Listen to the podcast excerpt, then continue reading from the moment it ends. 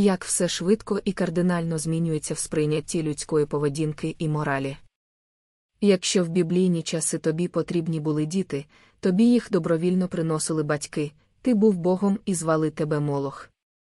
А зараз ніхто не приносить, потрібно ризикувати, підглядати, викрадати, попадатися, кредкомаціомати в животик, нести покарання, якщо ти не президент, і звуть тебе педофіл, а іноді підарас, хоча ти і не маєш відношення до ЛГБТ спільноти.